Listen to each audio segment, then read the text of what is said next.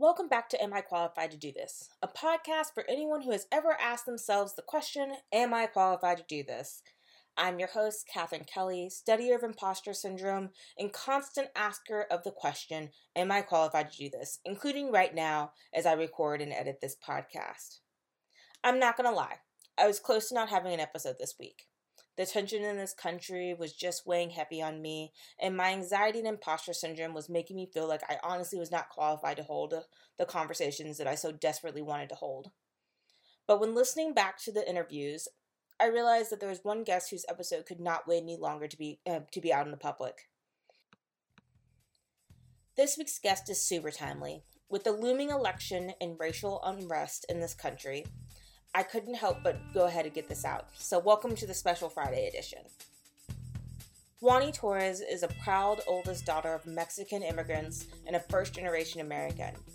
She was born and raised in south side of San Antonio, Texas, and attended Stanford University on a full scholarship by the Bill and Melinda Gates Foundation.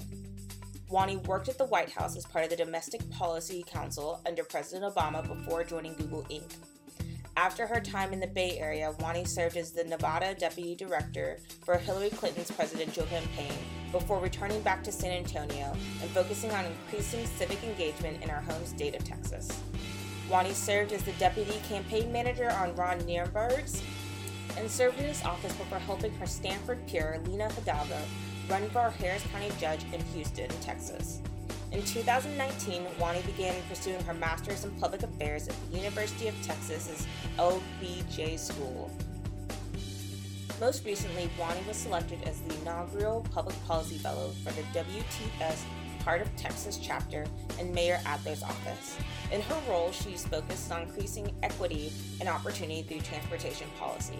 But Juani is much more than her impressive resume. She is a community leader not only in San Antonio, but nationally, and is true an inspiration for those who seek to lend their voice to their community. I know you're wondering why is an amazing activist like Juani on a podcast about imposter syndrome? Well, as I said before, no one can escape imposter syndrome. It's something everyone faces. Now let's dive into the interview. Juani, thank you so much for joining us today. I'm super excited to have you here with us. I've been slowly following you on social media and all the amazing things that you are doing and have done.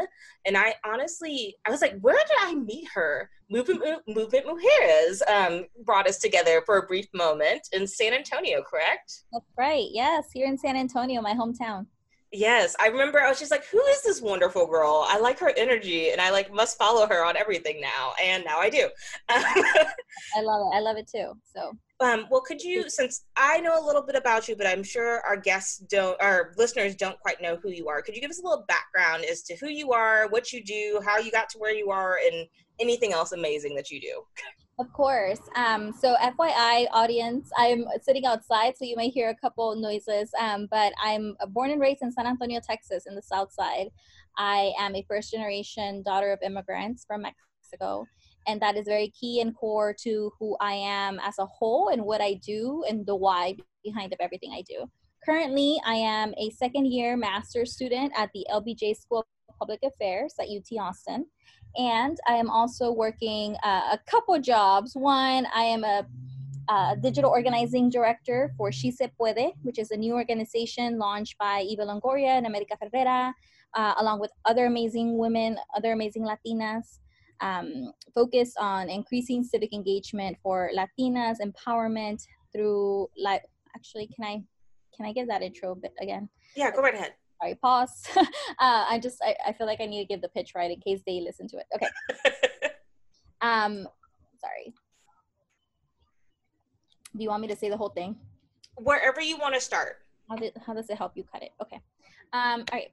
Yes, so happy to be with you all. My name is Juani Torres. I am a first generation daughter of immigrants, born and raised in San Antonio, Texas. Super excited to be with you.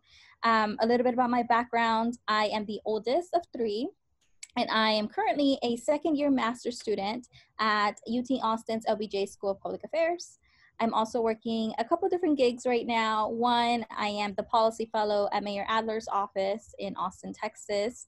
Though everything is through Zoom, I still get to be in San Antonio and work virtually. Very grateful for that.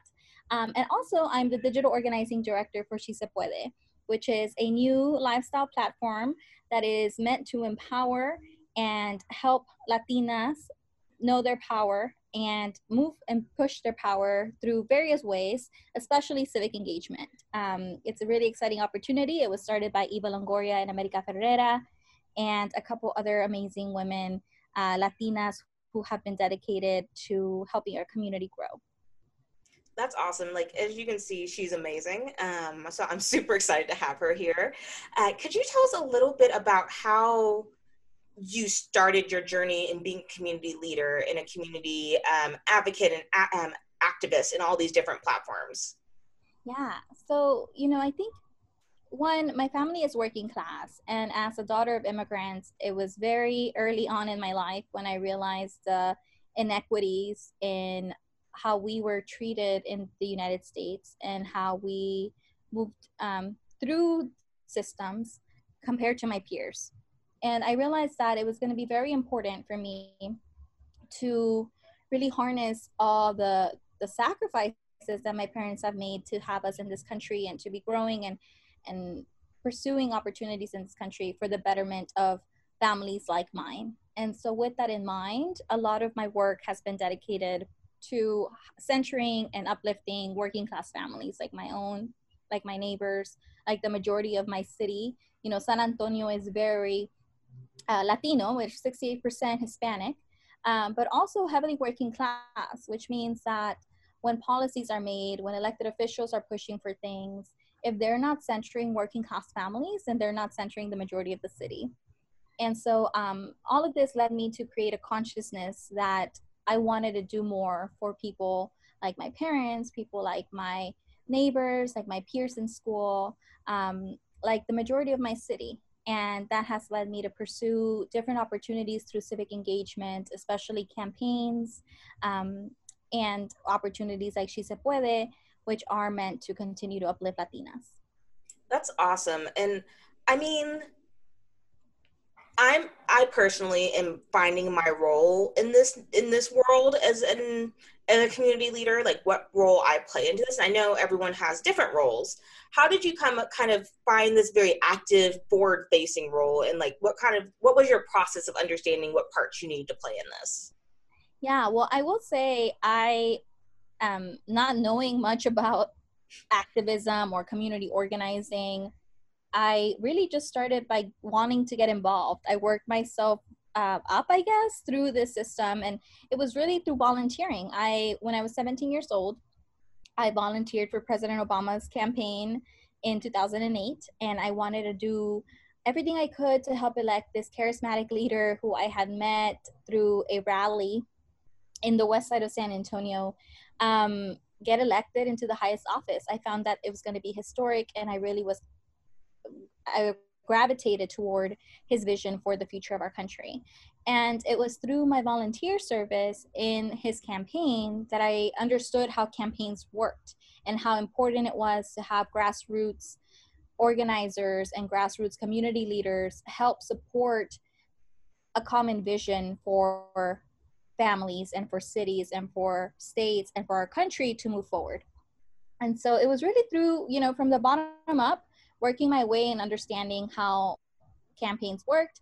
I then, um, you know, went to college, and and college, I, I ran my own campaign for student body uh, government at Stanford, and I was able to kind of take the ex- campaign experience I learned as a high schooler and apply it to running for office um, at a university. And after I won that, I was like, oh, cool, like it really is about collective power and, and people power and being able to share a, a vision for whatever it is you're working toward that resonates and uplifts people and is larger than you. And so that really got me into um, this this career of helping others through campaigns and through organizing. Um, and you know now that i've graduated of course and that i'm working in different roles it continues to be about people and how we're uplifting people's voices, especially the people that have been left in the sidelines for the majority of this country's history. I, I am trying to find the words because you like summed up how people like the journey is so different for so many different people, but like at the basis of everyone's journey in this process, it comes back to how am I helping my people? Yeah. Um, and I think that's so important for everyone to remember because a lot of times people are like, oh, I don't know if I can make a difference. And it's like, no, your voice does make a difference regardless of what role it does play in the system. um, I will, yeah, I will say too, you know, as I mentioned, I didn't know what campaigns were or what, you know, community organizing was, but that's not because I didn't see it. I just didn't know the language. My, my mom, um, you know, I remember her be, when I was in elementary school organizing parents to help save bilingual education at my school. Like that is community organizing. She was a community leader, but I didn't know those terms existed. I didn't know those roles were out there.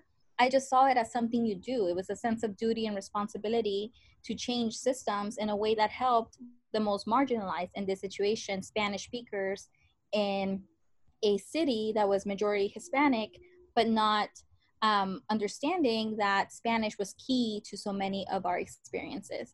And so, again, even though I didn't have like terms, I witnessed my mom doing it. Um, and it wasn't until I actually got hired as a full time organizer for the Hillary campaign in 2015 that I was like, Mom, what I'm doing and getting paid to do is what you did for me and my siblings and, and the other Spanish speaking kids at our school um, as a labor of love, right? And as a labor of of wanting to make things right and make things better for her kids. So it's I think we all have a role to play. We might not always know what that role is because we don't know the language or the terms to to categorize it.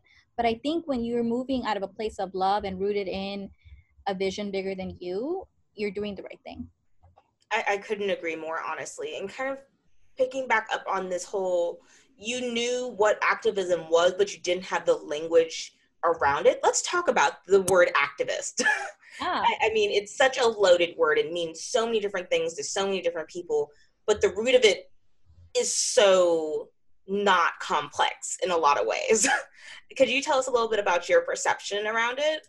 Yeah, so the word activist, you know, to me, it's meant it's kind of changed its definition depending on where I'm at in life. Right now, I feel like activist and activism is often used by news outlets and folks in positions of power to belittle or patronize community members who are pushing for change. It's used as if activism doesn't have a role in whatever established politics people have. Um, and it's outsiders, agitators trying to shift things and wasting their time doing it. And so I, I, you know, I have a conflicted view currently because I've seen how in San Antonio, um, the word activist has been used to label a lot of my friends and peers who are working toward things like Black Lives Matter and defunding the police and different other policy issues that are very important to the livelihood of Black and Brown San Antonians, but being um, portrayed as if they're outsiders when in reality you know they're community members that are pushing for the right thing which is the livelihood and safety of the majority of san antonio um, and then i compare that to how some neighbors who are in more affluent areas or, or who are often white americans are portrayed in the media as taxpayers mm-hmm. and how they're given their voice some sort of um, substan- substantive difference or like a, a, baseline of power by calling them taxpayers as if they're worth more than activists when in reality both are pushing an agenda and their agenda reflects their values. So i think you know the word activist it has a different meaning um, to different people but i think it's a very important way for us to label um, or to be labeled and we need to be very critical when we read it or when we use it to make sure that we're not othering folks that are actually pushing for things we might actually believe into mm-hmm. and i think that's so important to remember because our job as taxpayers and the people is mm-hmm. to hold those we elect accountable That's that's literally our job, which is what we typically think of as an activist. But mm-hmm. indeed, you are doing what you're supposed to be doing as taxpayers is holding those who are making rules for you accountable. That is exactly right, and it's why it's so um, important for us to call it out when we see it, and for us to be intentional about the the use of the word activist versus the use of the word taxpayer. Because to your point, I often see that word being used again as a as a way to describe agitators outside of a system when just like you said our role as residents of a city of a state of our country is to hold those in power accountable to us to the people. Mm-hmm. um, and that is done as residents which are often taxpayers. We all pay taxes no matter the color of our skin believe me and no matter our immigration status which I think is also very important for me to note because as a daughter of immigrants and as someone that has worked on immigration for a long time, immigrants are often also devalued as if they're um, omitting or evading systems like the IRS, which is could not be more false. You know, um, immigrants are so important to the backbone, the backbone of this country, and immigrants, like other taxpayers, um, pay taxes in this country by simply living in it. That's that's so true. Um, switching to a little bit of a different route, you've been in some major campaigns since you started off and figuring out how to get into this organizing world in 2008. Um, how do you kind of battle the self doubt that can come with being in these major s- situations? Definitely as a young female in these roles, which typically a lot of times don't look like us and don't act like us or have our experiences. Definitely. So, um, as I mentioned, you know, I started as a volunteer, 17 year old, could not even vote on the Obama campaign. And then in undergrad, of course, I ran my own campaign. I was also still an Obama fellow um, for his 2012 campaign. And then I graduated, worked in tech for a minute, and then I left to join the Hillary campaign. And it was at the Hillary campaign where I first met other women and other women of color in leadership positions. And that is something that was very key to my own sense of worth and sense of understanding, sense of leadership. Because, yeah, often it is not women of color who are the campaign managers or who are the field directors or the data director. Um, so it was really amazing to be in a campaign, which was Hillary Hillary Clinton's uh, 2016 presidential one, and see that there were other women leading um, as their full selves and that they were empowering me as a field organizer to also lead as my full my full self. So um, i think that was very important in my fighting of self-doubt and finding my place in leadership positions. And you know after the hillary campaign i came back to san antonio and i was hired to be the deputy campaign manager for the underdog candidate for mayor and of course i was full of doubt and and wondering if i was you know the one the right fit to be leading such an important race. But it was it was because i had seen other women do it and other women of color do it that i knew that i could do it too. So i think it, it just goes to the importance of um, of lifting up people when you're in those positions and making sure that if you have a seat at the table you're pulling in other people too because i will say that it was thanks to again that leadership in the hillary campaign that i was able to find my footing and find my my voice in in editorial politics. And i, I couldn't agree more with that because i'm i'm in this position in my life where i'm realizing that i can't be what i can't see um, and I will doubt myself if I don't see women that have come before me in those roles um, I'm very lucky in my my new job that I have a plethora of wonderful black women that I can look up to in senior leadership roles. And they come in with them their full selves and people love them because they come in with their full selves. But I realized that before then I didn't have that and how much it made me doubt bringing my own full quirky self to the table. Because I'm like what if it doesn't fit the mold that they want and now I'm like, fuck the mold. they hired me to outside of it. yeah, that's exactly right. And also, I think you know, it's important for the people running these campaigns or running for office to be intentional about hiring black and brown women in positions of power because you know like you said if you don't see it you can't be it well people are are not there by happenstance. People make choices, and if Hillary Clinton or you know if Ron Nirenberg, who's who hired me as his deputy campaign manager, had not been intentional about saying, "Hey, this brown girl can do it. Like she can do it. She knows her stuff. She is worthy and valuable, and I need her on my team in this leadership position."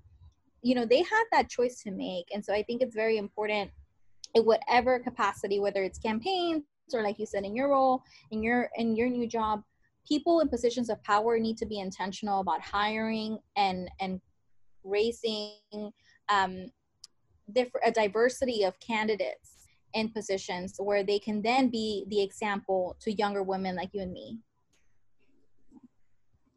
That's so true. Sorry you're making my my wheels in my brain turn because i'm just like oh this is so good. And like i can take this back to my own life. So i hope our listeners are taking notes. She's giving some wisdom out here.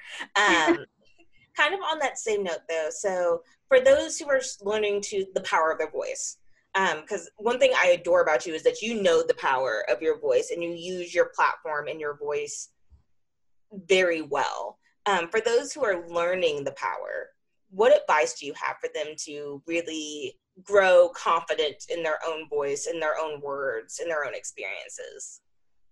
I will say you know i was talking to a friend earlier today about my experience at stanford university and you know how that leap from the south side of san antonio to stanford a very affluent and a very um, white institution how that leap was very difficult on me and and how it actually pushed me to grow out of my comfort zone and learn the power of my truth and the power of my lived experience.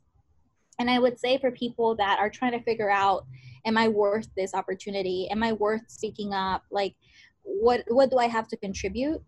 Understanding that every single one of us has faced life circumstances that nobody else has. Now of course that there's similar situations and like you know there's many working class families there's many immigrants undocumented immigrants there's many women of color but every single individual has faced a certain set of factors or a certain um, life circumstances that have framed them to be who they are who ha- that have given them the context to be who they are right now. And so drawing from your truth and drawing from your lived experience is actually very powerful because even if you might think that others face situations similar to yours, nobody has faced the same exact situation you have. And so there is power in that nuance and there is power in that in the difference. Um, and i think it's just it's key that we remember how by sharing our reality and sharing our background and our history we can sometimes give other people the strength to share theirs. And the more and more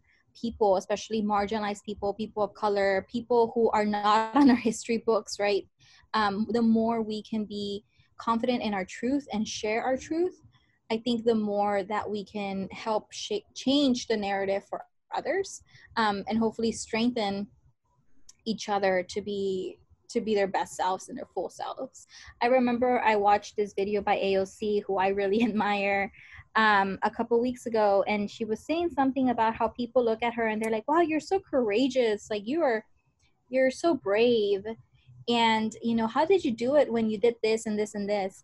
And she's always like, it always makes her pause and think about how in those moments she did not feel courageous or she did not feel brave. She felt fear. Mm-hmm. and i think it was really a, such a good moment um, for me to self-reflect on because i think that's so true. You know people can from the outside in look and be like wow you're so confident or you're so strong. But in that moment like one might not feel those those characteristics. One might just feel that what they're doing is right or what they're doing is true. And it might be full of fear, but if you do it and you push it out there, you never know how it's going to fall on other people and resonate in a way that can help them get their wings to also do it. And I think that's really important to remember. And kind of building off that point, the whole conversation around in that moment, it might be fearful for you, but you know it's right. Can you talk about a little bit about your experience with that fear? And like, because I think a lot of times we see imposter syndrome and feeling as though you're inadequate is like this bad thing but sometimes it can be the push you need because it makes you question why do i feel this way is it because someone like me has not been there before then if that's the case we should probably change it yeah definitely i you know i feel like well fear fear comes from so many different things, right? Like we all have different lived experiences, different contexts we draw from. And so my fear might not be something scary to someone else. But for me, I feel like it is often when I haven't seen other people do something or when I'm sharing a perspective that is outside of the norm or outside of what the popular belief is that it can get scary because you don't want to be alone. I think human just a human lived or shared experience is that we like to fit in in general, right? Like we, nobody wants to be the odd one out um but so that that can create like fear or anxiety or or a sense of um uh, like being too scared to speak up in case you are alone and what i realized is that even if i am alone in the moments that i have which is rare because it's usual that when you speak up and you share something that is true to you other people also speak up and or or come to you after and tell you, hey, I also felt that way.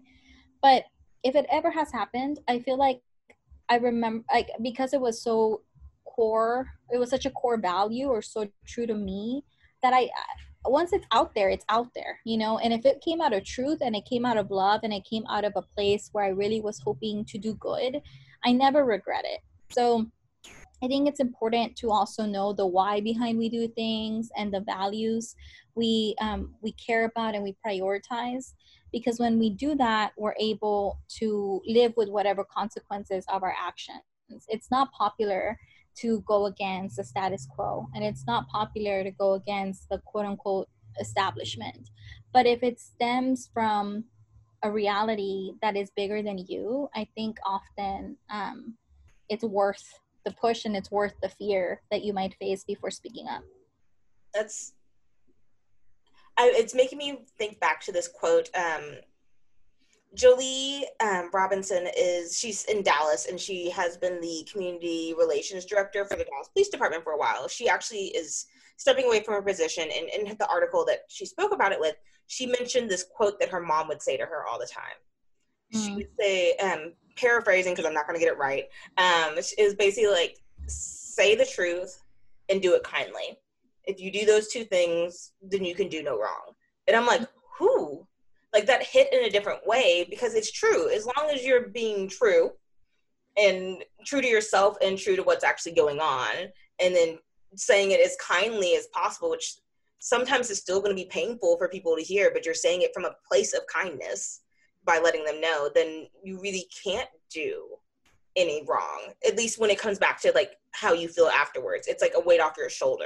Yes, you might get backlash from it. Yes, people might not like you because you said it, but what what else are you supposed to say in that moment? yeah, and and being and on that I agree. I mean, I love that. Um knowing the why, like having purpose and intentionality behind what you do is very important because you know some people just speak out because they want to play devil's advocate or they just want to be you know antagonistic or they want to rock the boat and and elicit some sort of response if your why again is rooted in something bigger than you whether the bigger than you is you and your mom or you and your neighbor you and your partner you and whatever it's often important like important for us to know the why for us to actually have you know the willingness to speak out. And if you're really rooted in the why it helps you live with the consequences of speaking out. So yeah i think it's it's so important for us to self-reflect and think through um, our truths and and and the reason for us working and fighting for what we do that's I couldn't agree more, honestly. I was going to say something else and it floated out of my head because it wasn't as important as what you just said. um, but honestly, do you have any tips for anybody who's trying to figure out their why? I know for some, the why comes naturally. It's always been there. You don't have to question it. For others, it might take a little longer for them to get there um, or even start the processes of trying to understand their why. So I think it's important to you know know the story of self which is something i learned with the obama campaign. You know i think um because we weren't we sometimes don't realize we're worthy of our like we're worthy of our value of our story of our narrative. We kind of see big things that have happened in our life as just like oh well everybody goes through it and that's not always true you know um, there are deep inequ- inequities in this world and not everybody has a tough life like some people are pretty okay. And so i think it's important to to know our own story. So what that means is really thinking and self-reflecting on um, everything from how you grew up and the the life circumstances you grew up in to what makes you what what gives you drive what makes you tick what makes you go what makes you push for another day or or push at work when things get really tough. Maybe that is having enough food for your family um, or having a roof over your head or having an opportunity to accomplish a certain professional goal or a certain dream. Knowing being able to distill your story and then also know your ambitions and your goals can help understand the why behind you do things. I think it's also important to just feel or, or be aware of how our body feels when we go through certain situations, right? You know, my why is deeply rooted in the safety of my parents and the safety of my siblings and the safety of my family. Um, my why is very deeply rooted in Latinas like me having the same opportunities I've had. Um, and I know that that's my why because when things are unjust, I go off, right? Like it, it doesn't sit right with me. And so I speak up so i know that that's important to my why and i know that my body flares up and i know that my body like gets you know it has a there's a reaction whenever things are unjust. So i think it's also important to one like of course self-reflect think through your story think through your own life experience uh, think through your goals and your and your dreams but then also pay attention to how your body reacts to certain situations and how when you feel safe and when you feel at your happiest and when you feel like there's more to be done and knowing that and writing that out and understanding it can help you find your way i think that's amazing advice because i think so many of us don't take the time to truly reflect on our experiences and honestly listen to our bodies. I think a lot of times people get those gut feelings but they just brush them off as like oh it's whatever it's fine. But like no those things mean something. You should probably yeah. like take a moment and step back and realize what does that mean? Um, so that's really great advice there um, I did want to give you a little bit of time to talk about your latest project um, because it's awesome um, and kind of give people an idea of how they can follow along A and get involved B. Yeah, so follow along She Se Puede at she underscore se puede on Instagram and Twitter. Um, we will be launching our website very soon. And if you want to get updates now, you can go to shesepuede.org. Um, and to tell you more about it, so, you know, this is a platform by Latinas for Latinas. I think often to, you know, just what we we're talking about now, we don't recognize the importance of our background, our history, our struggles, our place in the world. I think because we we don't see a lot of Latinas in positions of, of power. We don't see a lot of Latinas who are working class, um, out there fighting for what's right wholeheartedly and, and holistically. You know, I think AOC has done such a beautiful job of really bringing light to the plight of so many of us. Um, but then it's just her, right? Like w- there are so many women that go unnoticed. Um, and so I think, you know, She Se Puede is, is a new opportunity for us to to remember that no matter what we're doing whether that's raising you know a family or that's being the first one in our family to go to college or whether that's being an essential worker in the front lines whether that's at a, a hospital or at HEB as a grocer. You know we all have something to contribute to this world. We all have power to harness and push our community forward. We all have a place in our country's narrative and She Se Puede is really about being strong in that foundation and helping up, uplift one another so to learn more about it, go to shesepuede.org to sign up. Go to she underscore se puede on Twitter or Instagram. And you can also follow us on Facebook at she. That's awesome. I mean, I just, when it launched, I was like, what can she not do? Let, us start with that. Like, what is she not a part of and like being amazing and everything? But it's also a much needed platform.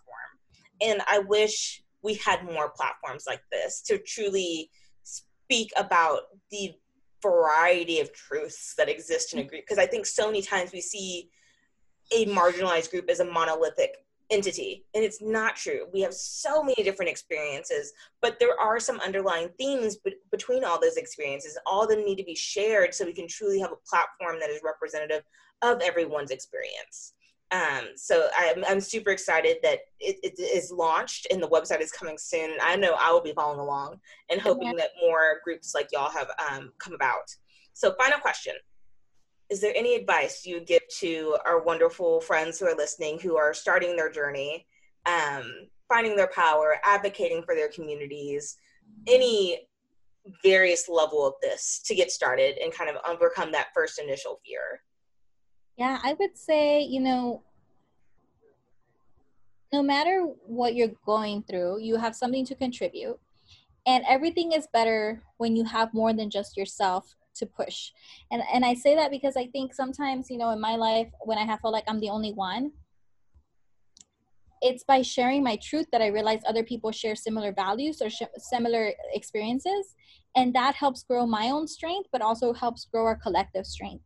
So I think it's important to find like your clique or your or your people, your your group, um, your community to help you in those moments where you might feel like the world is just on your shoulders and you don't know if you can keep at it.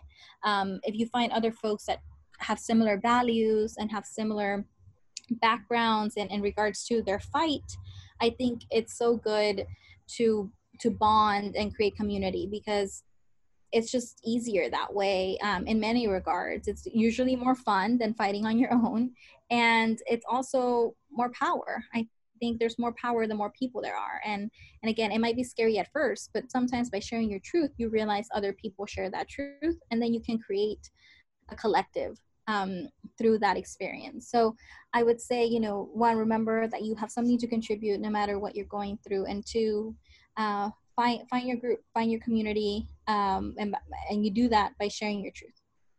That's so true. I mean like the best thing that i could have done was find my people. Um, they are my biggest supporters. They're also the ones that tell me to sit my ass down when i've been doing too much. In the kindest way. They're like you need a rest or you're going to burn out. Mm-hmm. um, but they're also the ones when i doubt myself the most that i can turn to to remember that i'm the badass that i don't see myself as sometimes um, and it really keep you going. Um, mm-hmm. So definitely find your community. And they keep you accountable too, right? They keep you accountable to the values that you that you're fighting for, but also to yourself, to making sure you rest, that you hydrate, that you keep at it, right? That you have enough, that you're taking time for self care, so you have enough energy to keep pushing, um, but also that you can strategize with and you can align your values with and, and push an agenda forward and help other people by creating a bigger collective um, yeah i think it's it's so important to find your people well, thank you, Wani. This was absolutely amazing. You were fabulous as always. Um, and I'm just so excited to have you as a guest.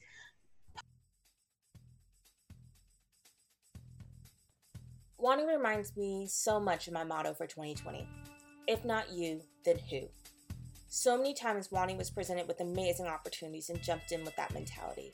It has helped you create campaigns and platforms that are not only for the community, but by the community, and become the community leader that she is today. If Wani didn't inspire you, regardless of what this election holds, for us to step up and raise your voice on behalf of your community, I don't know what will. But until then, remember if not you, then who?